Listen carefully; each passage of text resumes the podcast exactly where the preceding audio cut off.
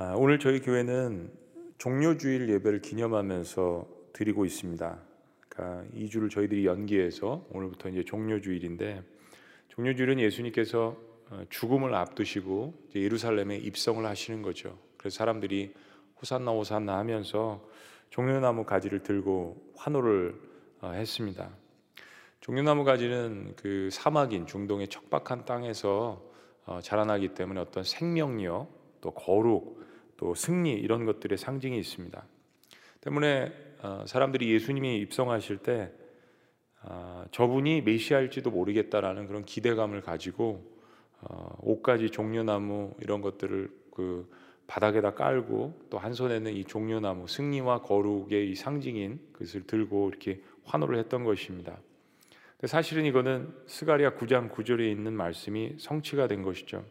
그래서 우리는 이날을 기념하면서 종료 주일, 팜 선데이라고 그렇게 부릅니다. 그리고 다음 날이 이제 월요일부터 저희들이 토요일까지를 고난 주간 혹은 순환 주간, 그래서 패션 위기라고 그렇게 불리우고 부활주의를 이제 맞이하게 되는 것입니다.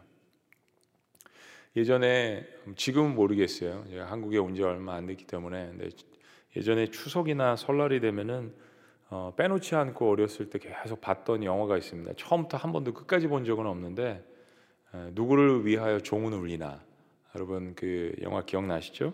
에, 원 제목이 For Whom the Bell Tolls라는 그런 제목인데요. 원래는 어니스트 허밍 어, 해밍웨이의 그 장편 소설을 영화한 것입니다.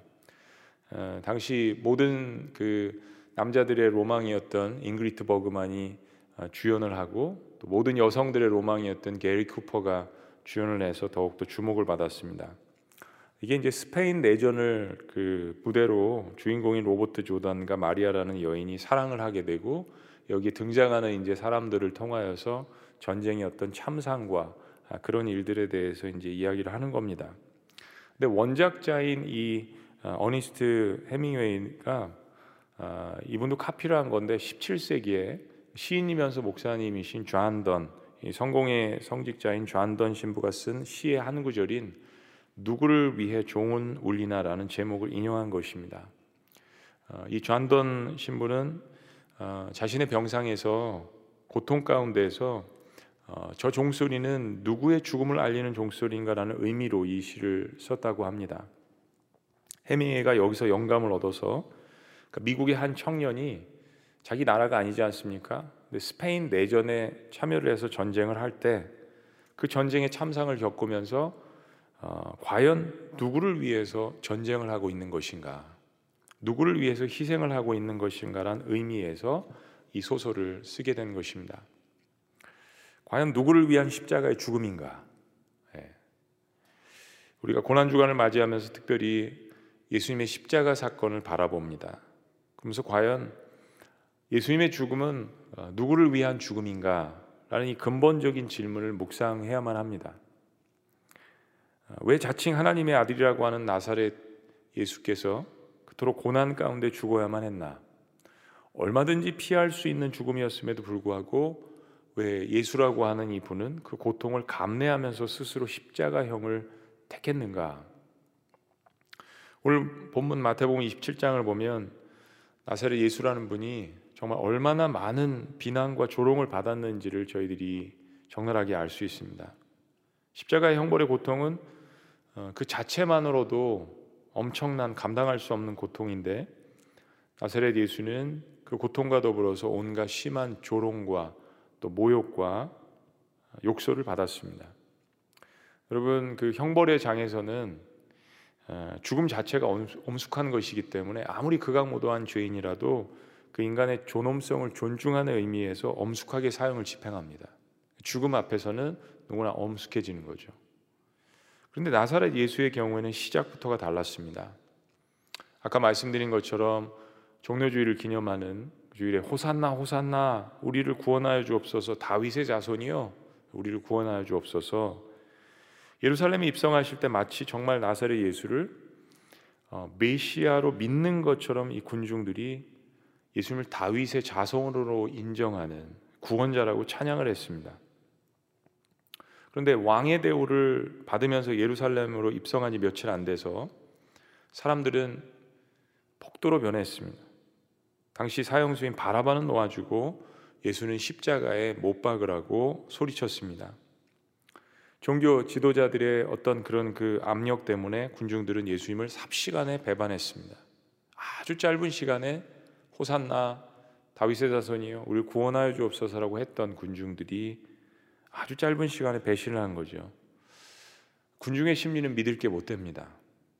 군중 속에서 신앙생활하는 것은 전혀 어, 믿을 것이 못 된다는 이야기입니다.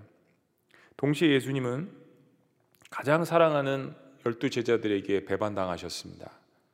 가론 유다에게 팔림을 당하셨고 수제자 베드로에게 세 번씩이나 부인을 당하셨고 모든 제자들은 처참하게 끌려가서 매를 맞는 그들의 스승을 어, 외면했습니다.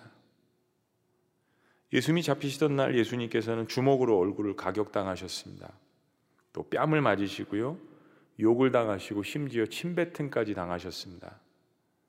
뼈가 으스러지는 태장을 맞으시고 살을 가르는 아주 얇은 채찍으로 수없이 매맞으셨습니다. 머리에는 그들이 조롱하면서 왕관을 상징하는 중동에서 자라는 날카로운 가시로 만든 가시 멸류관을 씌우셨습니다. 그리고 예수님은 강제로 갈대까지를 그 오른손에 들리우시고 군병들이 그 앞에서 무릎을 꿇고 희롱하면서 유대인의 왕이여 평안할지어다라고 야유를 했습니다. 마지막 때 세상이 예수님을 대하는 방식입니다. 마지막 때에 세상이 교회를 대하는 방식입니다. 이미 예수님께서 이런 부분들을 예언을 하셨죠. 예수님 돌아가시기 전에 700년 전에 쓰여졌던 이사에서 53장 3절 말씀이 생각납니다. 그는 멸시를 받아 사람들에게 버림받았으며 간고를 많이 겪었으며 질고를 아는 자라. 마치 사람들이 그에게서 얼굴을 가리는 것 같이 멸시를 당하였고 우리도 그를 귀히 여기지 아니하였도다. 가슴 찔리는 말씀이 우리도라는 말입니다. 그리고 마침내 로마 군병들은 예수님을 끌고 가 골고다 언덕, 해골이라고 불리우는 골고다 언덕에서 십자가에 못 박히십니다. 십자가형은 당시 어, 로마 제국이 모든 인간들에게 두려움을 주기 위해서 고안을 했고요. 가장 큰 고통을 느끼도록 고안된 사형 방법입니다. 로마 제국에 반역을 한다든지 전쟁에서 졌을 때 적국에 행했던 가장 고통스럽고 두려움을 주는 사형 방법이었습니다. 1968년에 처음으로 십자가에 처형된 어느 남자의 뼈가 발견되었는데요. 거기에는 길이 11.5cm나 되는 철못이 박혀 있었습니다. 예수님을 십자가에 못 박은 후 시편 22편 18절에 예언대로 로마 군병들이 심심풀이로 제비를 뽑아서 십자가에 달리신 예수님의 옷을 네 깃으로 나누어 가졌습니다. 요한은 이것을 기록합니다. 때로 죄인들의 목에 걸어두기도 하는 이 죄패에서 이 사람은 유대인의 왕이다라고 조롱하는 투로 쓰여져 있습니다. 이 사람은 유대인의 왕이다. 양쪽에 있는 강도라고 번역된 이 표현은 사실 로마에 반역한 정치범들입니다. 그렇다면 예수님의 어떤 형식상의 죄목은 유대인의 왕으로서 로마를 어, 대적하는 정치범으로서 처형을 당하신 것입니다. 여러분 이 질문을 한번 깊이 해보셨으면 좋겠습니다. 나사렛 예수가 정말 하나님의 아들이고 메시아라면 가장 고통스러운 조롱은 무엇이었을까? 육신의 고통보다 더 힘들었던 것은 아마도 하나님의 아들이라면서 자기 스스로를 구원하지 못한다라는 조롱이었을 것입니다. 자, 오늘 본문 말씀 39절 40절 우리 가정에서도 다 같이 한번 읽어 보십니다. 시작. 지나가는 자들은 자기 머리를 흔들며 예수를 모욕하여 이르되 성전을 헐고 사흘에 짓는 자여 내가 만일 하나님의 아들이었든 자기를 구원하고 십자가에서 내려오라. 십자가에서 내려오라. 예수님이 전에 행하셨던 그런 말씀들, 중요한 부분들, 이걸 지나가던 사람들도 기억합니다. 하나님의 아들이라며 성전을 헐고 3일 만에 고칠 수 있다며 지을 수 있다며 예, 수십 년, 백 년이 지나도 완성되지 않은 그 성전을 헐고 3일 만에 예수님께서 다시 지으시겠다는 사실 자신의 몸을 가리키신 이야기인데요. 영적인 의미로 이런 이야기들을 기억하고 지나가는 사람들이 머리를 흔들면서 조롱을 합니다. 비아냥거립니다. 그러니까 안 믿는 사람들도 예수님의 이런 이야기를 기억한다는 이야기예요. 유대 종교 지도자들도 가세합니다. 41절 42절. 그와 같이 대제사장들과 서기관들과 장로들과 함께 희롱하여 이르되 그가 남은 구원하였으되 자기는 구원할 수 없도다. 그가 이스라엘의 왕이로다. 지금 십자가에서 동일한 조롱입니다. 내려올지어다. 그리하면 우리가 믿겠노라. 그리하면 우리가 믿겠노라. 우리 신앙생활하다가 가끔 우리가 하는 이야기 아니에요? 그리하면 주님 믿겠습니다. 십자가에서 얼른 내려오세요. 정말 메시아라면 당장 기적을 보이라는 세상의 소리입니다. 주님은 단 한 번도 살아계실 때, 이 땅에서 계실 때 자신을 위해서 기적을 베푸신 적이 없습니다. 더 견디기 힘든 것은 그 다음 구절입니다. 43절. 다 같이요. 시작.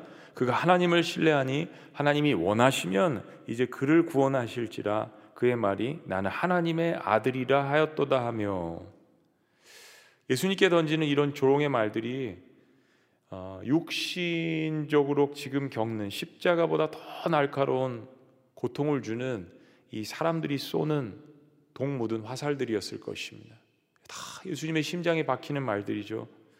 정말 하나님의 아들이셨다면 이 예수님의 괴로움은 우리의 상상을 초월하는 것입니다. 누구도 어떤 인간도 이해할 수 없는 거죠.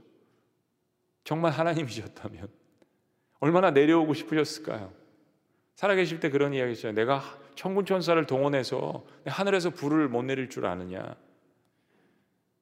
3년 전에 예수님이 사역을 시작하시기 전에 광야에서도 사탄에게 이런 시험을 받으셨습니다.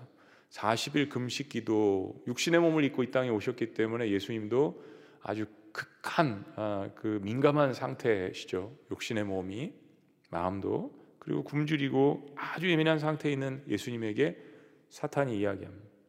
만일 내가 하나님의 아들이었든 뛰어내리라.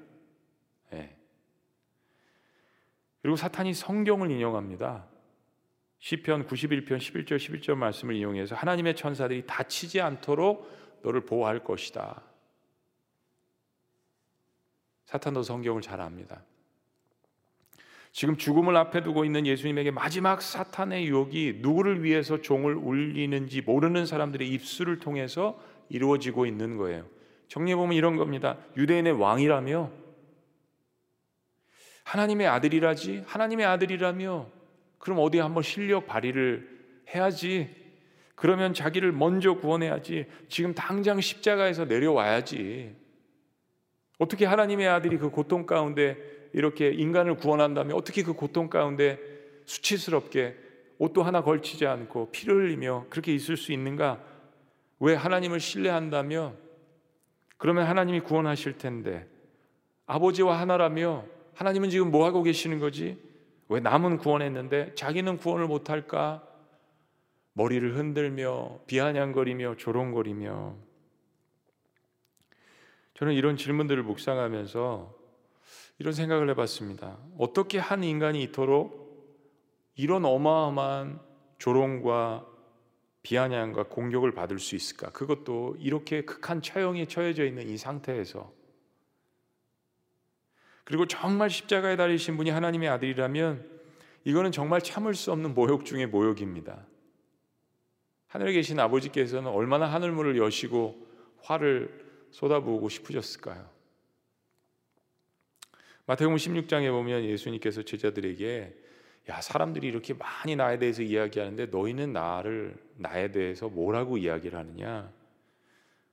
잘 아시는 것처럼 베드로가 즉각적으로 주는 그리스도시요 살아계신 하나님의 아들입니다. The anointed one, Messiah. 당신이 메시아이십니다. 신앙 고백을 하지 않습니까? 주님이 너무 기쁘셔서 베드로의 그 고백 위에 교회를 세우신다고 하셨습니다.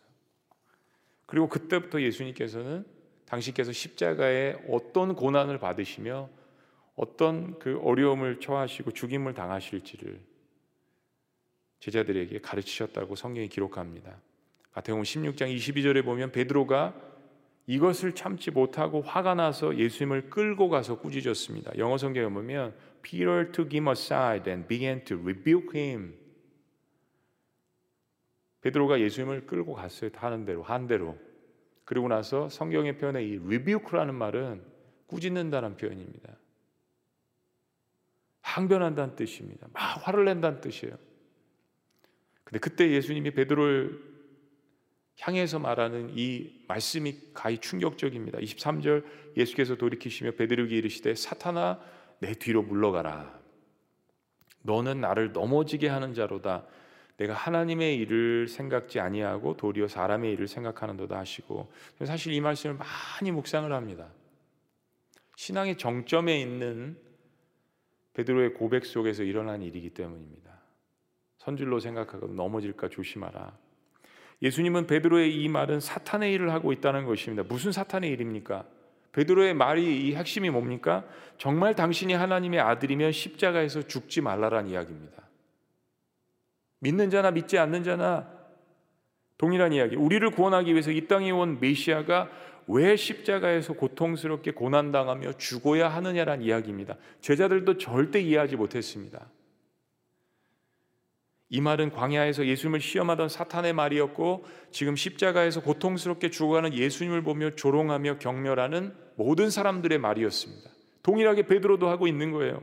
다시 한번 말하지만 그 요지는 간단합니다. 정말 이 땅에 왕으로서 오셨고 메시아로서 오셨고 하나님의 아들로 오셨으면 그 십자가에서 당장 내려오고 죽지 말라란 이야기입니다.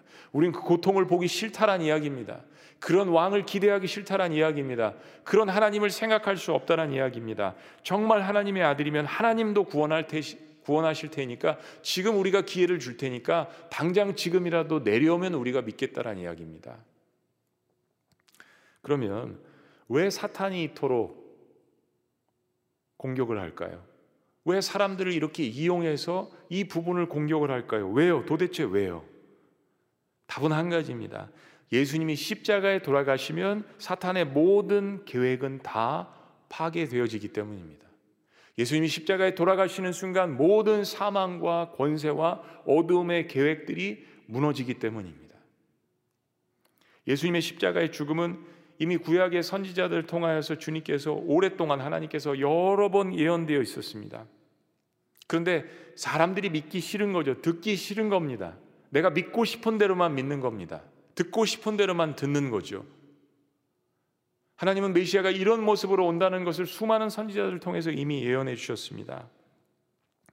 그러면 지금 십자가에서 고난 당하시는 분이 정말 하나님의 아들이시라면 그분은 지금 모든 하나님의 계획대로 순종하고 계신 겁니다. 실패가 아닙니다. 그래서 주님은 철저하게 버림받는 느낌과 죽음이라는 경험을 정말 인간이 보기에도 소름 끼치게 하고 계시는 것이에요. 46절의 예수님의 절기를 들어보세요. 제 90쯤에 예수께서 크게 소리질러 이르시되 엘리엘리 라마 사막다니 하시니 이는 곧 나의 하나님 나의 하나님 어찌하여 나를 버리시나이까 하는 뜻이라. 겟세만의 동산에서도 그 죽음의 날을 바라보시면서 기도하시면서 아버지 할 수만 있다면 이 잔을 내게서 좀 옮겨 주세요라고 기도하시지 않았습니까? 여러분 한번 잘 생각해 보세요. 성경이 가짜면 이렇게 바보처럼 여겨지게 기록할 수가 없을 것입니다. 어니스트 해밍웨이가 성경을 썼다면 이렇게 쓰지 않았을 거예요. 러시아의 거장, 문학의 거장인 톨스토이가 성경을 기록한다면 이렇게 쓰지 않았을 것입니다. 이렇게 바보처럼 여겨지게. 그런데 예수, 예수님이 말씀하시는 버림, 쓴잔, 고난 이런 것들은 단순한 육신적인 고통이 아닙니다. 물론 육신의 고통도 있으셨지만 그것을 초 그것을 능가하는 정말 상상할 수 없는 고통. 예수님이 십자가 사건 전에 이 하신 말씀들을 보면 사실 예수님은 이 마지막 순간을 위해서 달려오셨습니다. 예수님이 느끼신 가장 극심한 고통은 우리 인간이 죄의 형벌 가운데 느끼는 고통, 즉 우리가 실제로 하나님께 버림받고 그러므로 말미암아서 단절되어서 경험하는 이 극심한 죄의 결과로 겪는 고통인 것입니다. 즉 모든 인류의 멸망의 죄의 고통의 깊이를 예수님께서 대신 느끼고 계시는 것입니다. 그게 쓴자입니다. 그래서 예수님의 십자가 사건을 진실되게 묵상해 보면 이 십자가의 죽음은 결코 예수님 스스로를 위한 죽음이 아님을 알 수 있습니다. 이 십자가의 죽음은 결코 하나님 스스로를 위한 것도 아님을 알 수 있습니다. 왜 아들을 그렇게 내어버려도요? 하나님을 위한 것입니까? 예수님을 스스로 위한 것입니까? 자기 아들 죽어가는데 그렇게 살려달라고 애원을 하는데 아들이 결국 아버지는 나를 버렸습니다라고까지 절규를 하는데 그를 살리고도 남을 능력이 있는 아버지가 그걸 외면할 부모가 어디 있겠습니까? 질문이 이것입니다. 그럼 도대체 왜 나세렛 예수님은 그런 조롱과 멸시와 고통을 당하며 십자가에 돌아가셨습니까? 얼마든지 아니라고 하실 수 있고 재판받지 않으실 수 있고 얼마든지 부원, 부인하실 수 있는 분이 그런 상황들이 주어져 있지 않습니까? 기회가 그런데 굳이 왜 모든 멸시와 조롱과 고통을 당하며 십자가에 돌아가셨습니까? 그 십자가에 흘린 보혈은 누구를 위한 것입니까? 누구를 위해서 예수님은 그토록 고난을 참으시며 십자가에서 구원의 종을 울리셨습니까? 아버지 하나님은 왜 그토록 아들의 절규에 침묵하고 계셨습니까? 왜 그러셨을까요?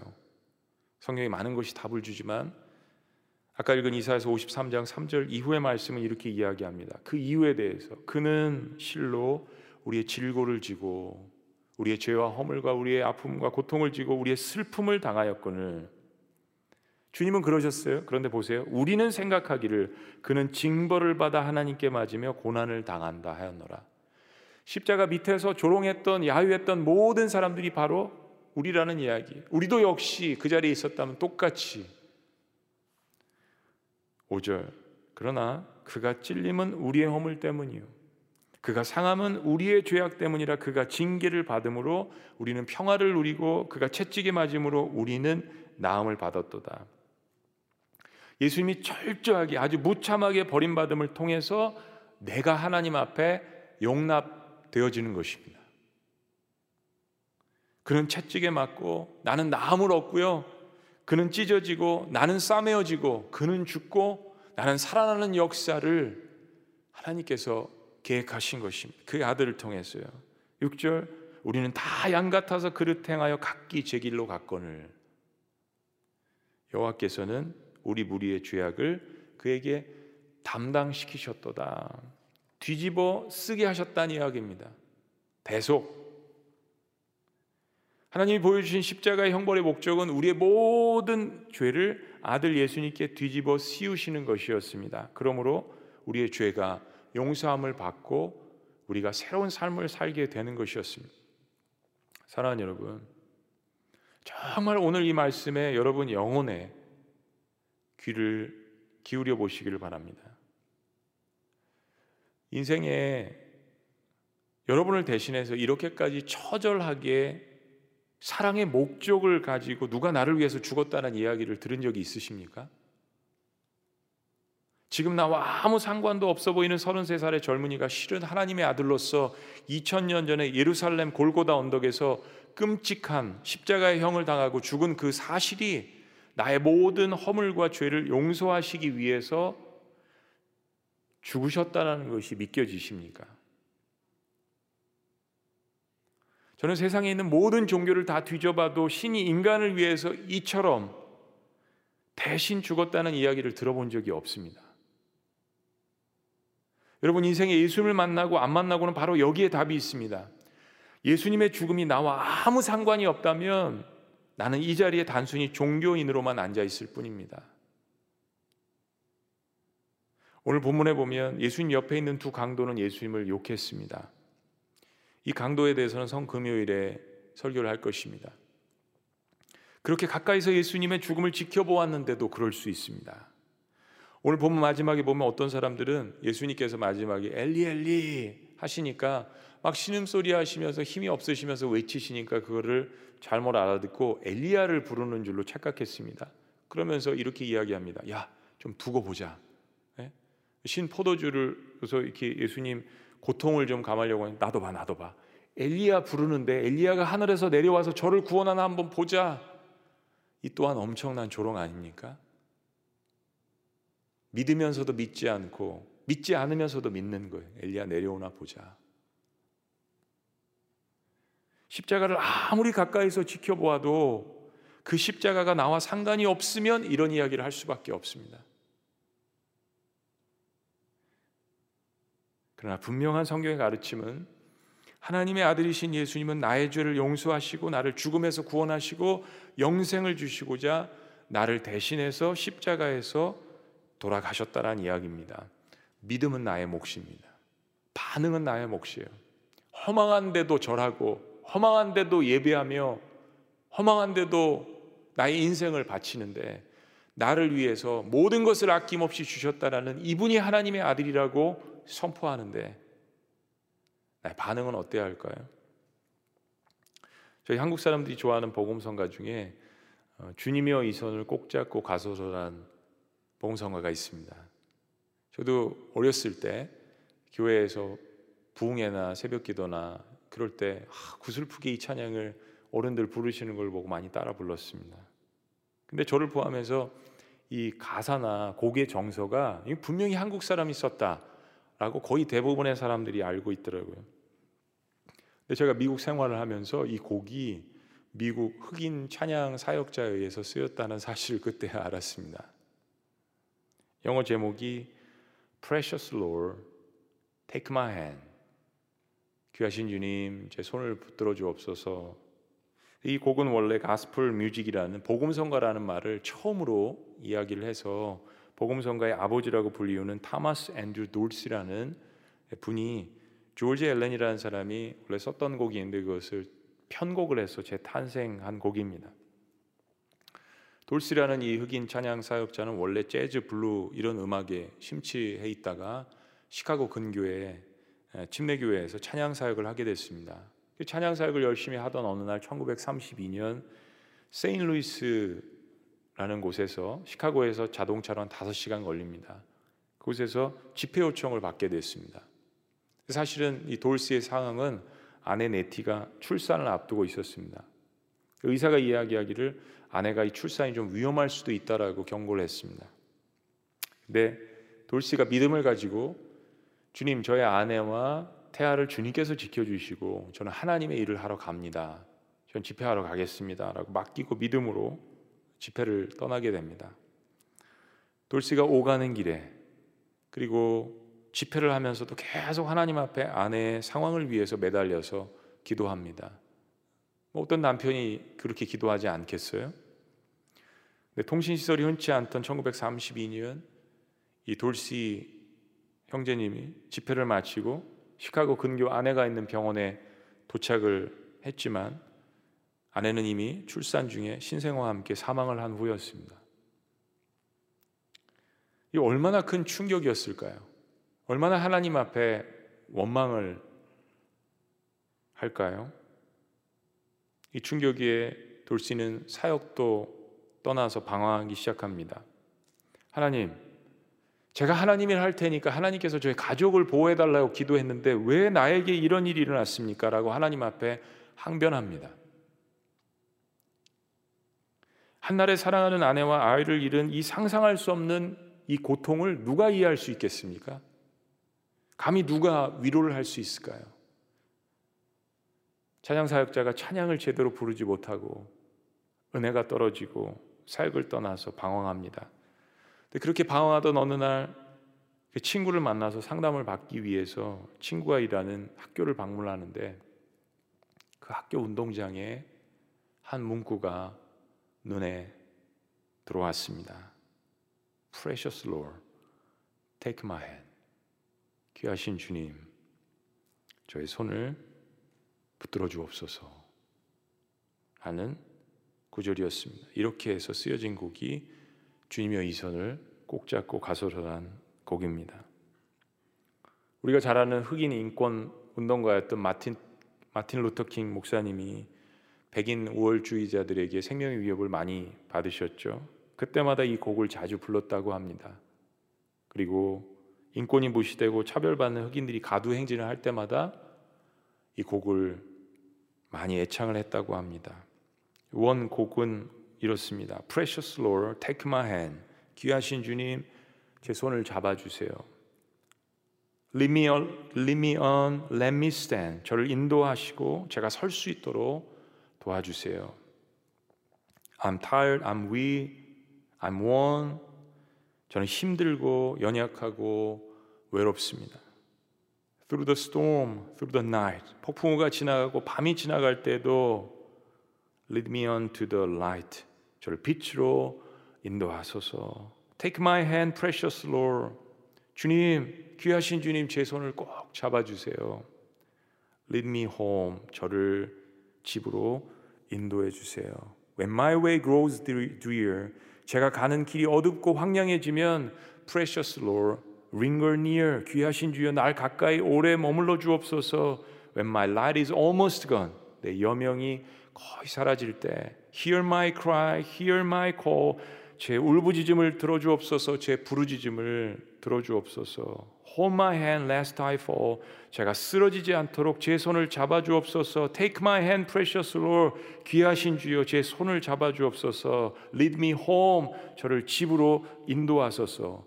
When the darkness appears, 어둠이 닥쳐오고, and the night draws near, 밤이 다가오고, and the days passed and gone, 그리고 그날이 끝나고 사라져 버렸을 때, at the river I stand.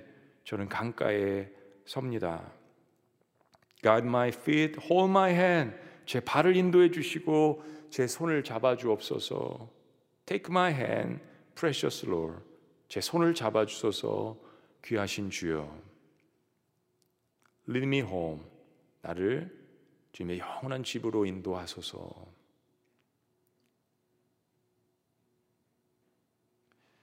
한국교회 부흥사였던 이성보 목사님은 늘 이렇게 사람들이 볼 수 있도록 두 주먹을 불끈 쥐고 다니셨다고 합니다. 사람들이 그 모습을 보고 누구나 질문하지 않겠습니까? 목사님, 왜 이렇게 손을 꼭 주먹을 쥐고 그렇게 다니세요? 어, 나 주님 손잡고 다니려고. 그 손을 놓치지 않으려고 라고 사람들이 질문할 때 자신의 삶을 간증하고 복음을 전도했다고 합니다. 오늘 본문 마지막에 주님께서 큰 소리를 지르시며 운명하십니다. 같은 십자가 사건을 기록하고 있는 누가복음은 그 외침을 이렇게 기록합니다. 예수께서 큰 소리로 불러 이르시되 아버지 내 영혼을 아버지 손에 부탁하나이다.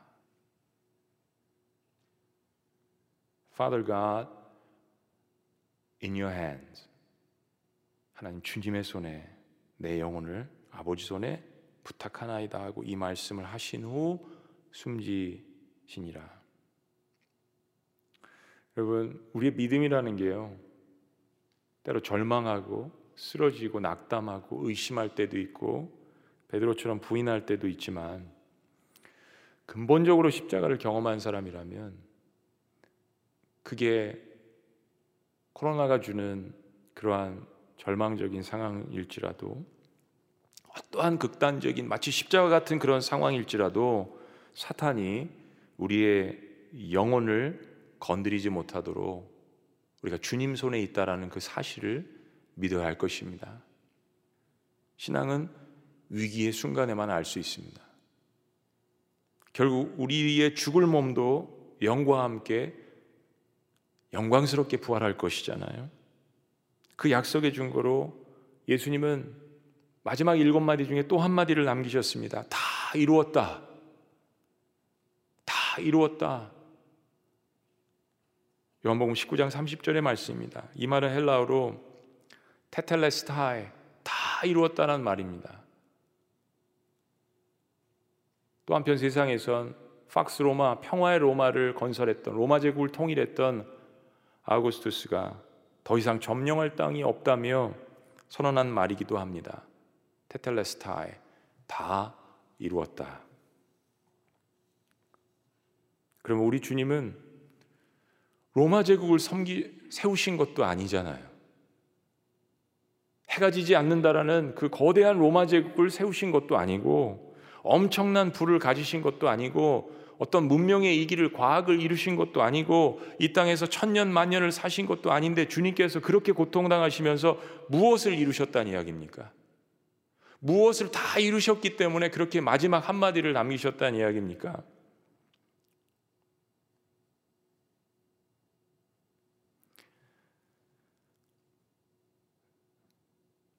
예수님께서 요한복음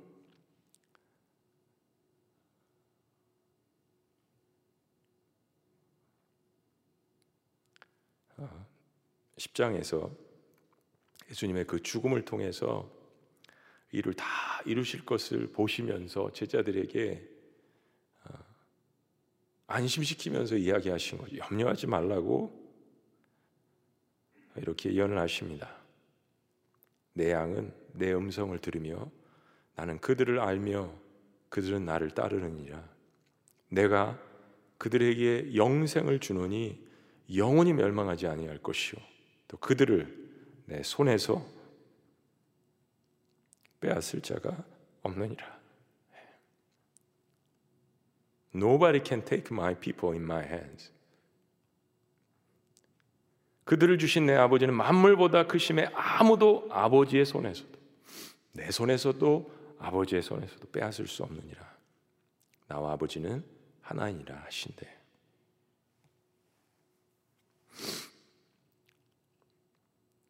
여러분 상황은 늘 이렇게 우리 믿음을 시험하고 우리를 속일 수 있는 것 같습니다.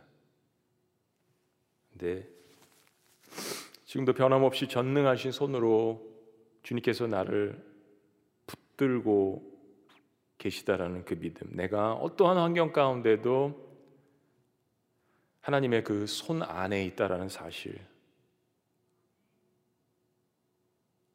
제가 어려서 저희 증조 할머니와 할아버님께서 평신도들이 모이셔 세우신 교회 종탑을 기억을 합니다.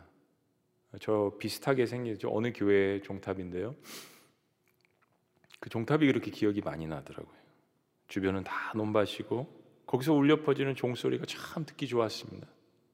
생각해 보니까 뭐 4살, 5살 이런 때인데 그 종이 울려 퍼지면 그 밑에 서 있던 제 모습도 기억이 납니다. 옛날 시골에서 시계도 잘 보지 않고 시계도 귀하잖아요. 종이 시간을 알려줬습니다. 모내다가 반일하다가 종이 땡땡땡 지금 아 3시구나. 그리고 종이 예배 시간을 알려줬습니다. 오늘 주일 11시 예배 드리러 가야지. 여러분 어려서 들었던 그 교회 종소리를 한번 묵상해 봤으면 좋겠습니다. 누구를 위해서 예수님께서 십자가에서 구원의 종을 울리셨나? 누구를 위한 죽음인가? 누구를 위해서 예수님께서 십자가에 그토록 고통을 당하시며 돌아가셔야만 했는가? 여러분 나와 상관이 없다면 나는 종교인으로 앉아 있을 뿐입니다. 성경에 등장하는 모든 인물들은 다 예수님 주변에 있었던 사람들이었습니다. 예수님과 가까이 교제하며 예수님께 저항하기도 하며 무시하기도 하며 다 예수님 주변에 있었던 사람들인데 십자가를 경험하지 않았다면 그 십자가의 목적과 의미와 그 구원의 종소리가 누구를 위해서 울리는지 모른다면 나와는 아무 상관이 없는 것입니다.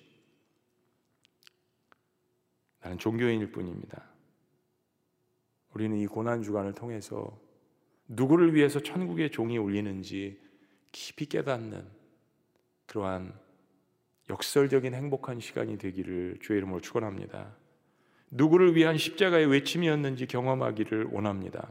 예배는 그 십자가의 의미를 바라보고 나아가는 것입니다. 예배 십자가를 바라보는 것. 십자가에서 울려 퍼진 그 구원의 종소리가 그 예수님의 절규와 외침이 나를 위한 것임을 깨닫고 그 자리에 앉아 있는 것, 그 십자가를 바라보고 주님 앞에 나아가는 것, 그것이 예배라고 생각합니다. 이번 7일이 그런 거룩한 도전의 시간이 되었으면 좋겠습니다. 이번 7일 동안에는요, 예수님 주변에 있는 사람들의 이야기가 다 등장합니다. 나는 그 가운데 한 부류일 거예요.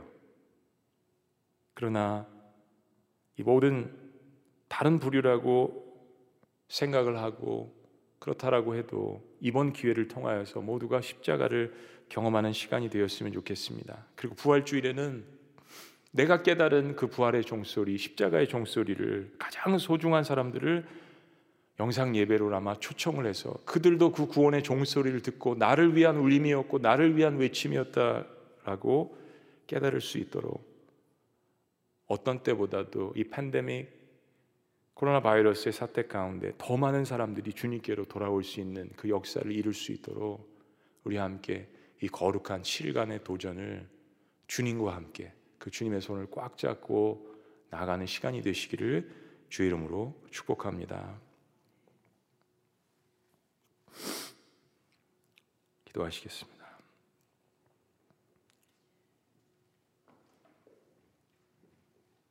주님이여 이 손을 꼭 잡고 가소서 약하고 피곤한 이 몸을 폭풍우 흑암 속 해치사 빛으로 손잡고 날 인도하소서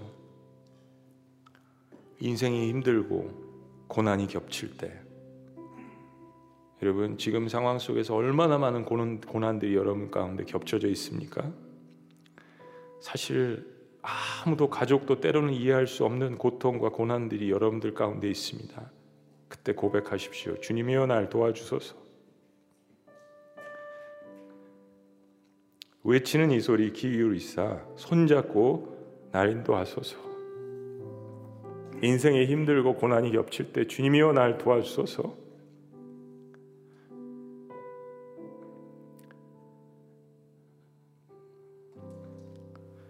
외치는 이 소리 기울이사 손잡고 날 인도하소서.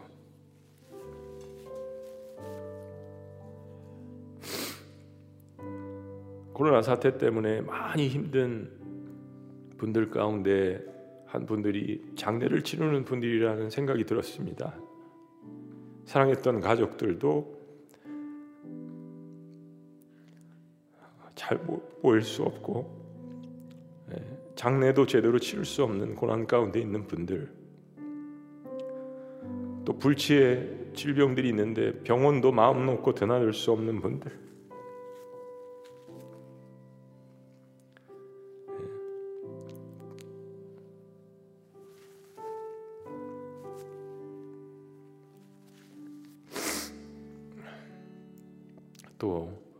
장애도 서러운데 이러한 경제적인 압박 때문에 힘든 분들 경제적으로 하루 먹고 하루 살아야 소망이 보이는데 내일이 보이지 않는 인생의 힘든 고난이 겹치는 분들이 있을 것입니다. Precious Lord, take my hand. 귀하신 주님, 내 손을 붙들어 주시옵소서. 여러분 전 세계 얼마나 많은 사람들이 십자가의 의미를 모른 채 절규하고 있습니까? 어느 때보다도 성경이 많이 팔린다고 합니다. 많은 사람들이 외치는데 그들의 외침에 소망을 주는 이 구원의 종소리 십자가의 의미를 그들에게 우리가 알렸으면 좋겠습니다. 외치는 이 소리 기울이사 손잡고 날 인도하소서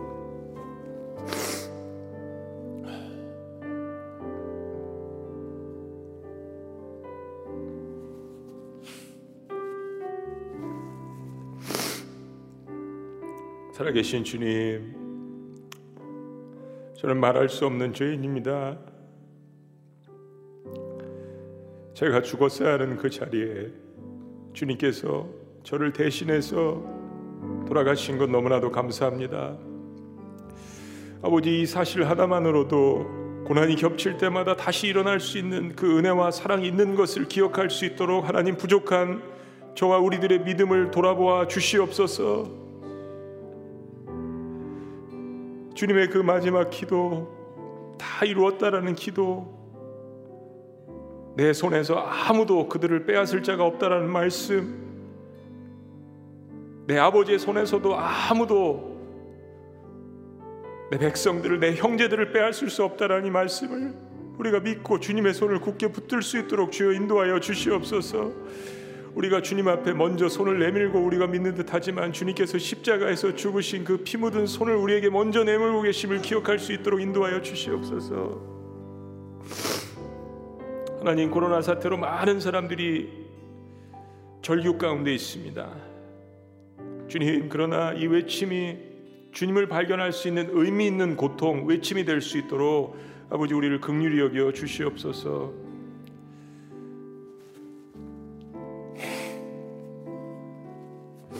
하나님 이 기회에 정말 많은 사람들이 인생을 뒤돌아보며 구원의 문이 활짝 열려져 있다라는 것을 기억하며 주님이 나를 위해서 십자가에 돌아가시고 그래서 구원의 종소리가 울려 퍼진다는 사실을 깨달을 수 있도록 아버지 긍휼을 베풀어 주시옵소서. 십자가의 종소리, 구원의 종소리, 병상에서도 어려운 자리에서도 구원의 종소리가 울려 퍼지게 하여 주시옵소서. 우리 그리스도인들은 십자가를 바라보며 구원의 종소리를 바라보게 하여 주시옵소서. 그래서 하나님의 역사하심과 함께 하심을 바라보며 나아갈 수 있도록 주여 인도하여 주시옵소서. 십자가와 부활을 감사드리며 놀라우신 이름 예수님의 이름으로 기도합니다. 네. 우리 자리에서 다 같이 일어나셔서 찬양을 함께 드립니다. 주님이여 이 손을